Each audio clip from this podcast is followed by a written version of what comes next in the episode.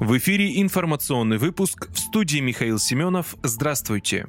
Военная администрация Запорожья допустила консервацию АЭС из-за обстрелов. Запорожская АЭС поставляла на подконтрольные Киеву территории Украины электроэнергию, эквивалентную 70 миллионам рублей в сутки, но обстрелы вынуждают перенаправить мощности на занятые российскими войсками регионы, сообщили в ВГА. Выработка электроэнергии на Запорожской АЭС минимальная, в случае продолжения обстрелов ее будут консервировать, заявил член Главного совета военно-гражданской администрации области Владимир Рогов в эфире «Россия-24». Этот орган власти сформирован после занятия занятия региона Украины российскими войсками. По словам Рогова, АЭС ежедневно поставляла на подконтрольную властям Украины территорию объем электроэнергии, эквивалентный 60-70 миллионам рублей. Скоро они не будут получать ничего, потому что, естественно, будем спасать атомную станцию, консервировать, выводить те нагрузки, которые есть на освобожденные территории, сообщил он. По мнению Рогова, на подконтрольной властям Украины территории вскоре начнутся проблемы с электроснабжением.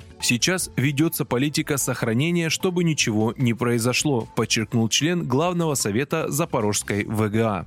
Центральный банк описал адаптационный и кризисный сценарий для экономики. Альтернативными вариантами развития экономики России станет путь ускоренной адаптации или же кризис под влиянием мировой рецессии, по аналогии с событиями 2008 года, полагает ЦБ. Последний сценарий допускает снижение ВВП на три года. Центральный банк представил два альтернативных варианта развития экономики России в зависимости от внешних условий. Сценарии ускоренная адаптация и глобальный кризис. Следует из проекта основных направлений единой государственной денежно-кредитной политики на 2023 год и период 2024 и 2025 годов, представленного Банком России 12 августа.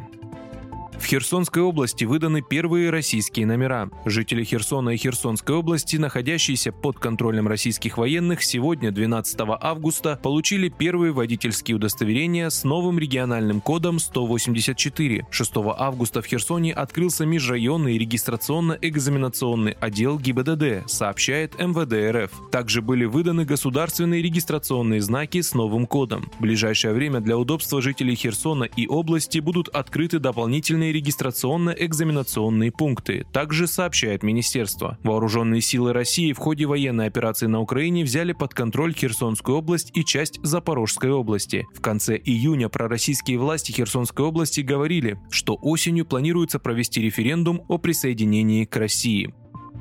Киевские школы полностью отказались от использования русского языка. Об этом сообщили в Департаменте образования и науки Киевской городской государственной администрации, передает ТАСС. В администрации заявили, что в школах Киева в 2022-2023 учебном году программы не предусматривают преподавание предметов на русском языке и изучение русского языка ни как предмета, ни факультативно. Напомню, ранее в июле стало известно, что власти Львовской области приняли решение полностью отказаться от использования русского языка в школах региона.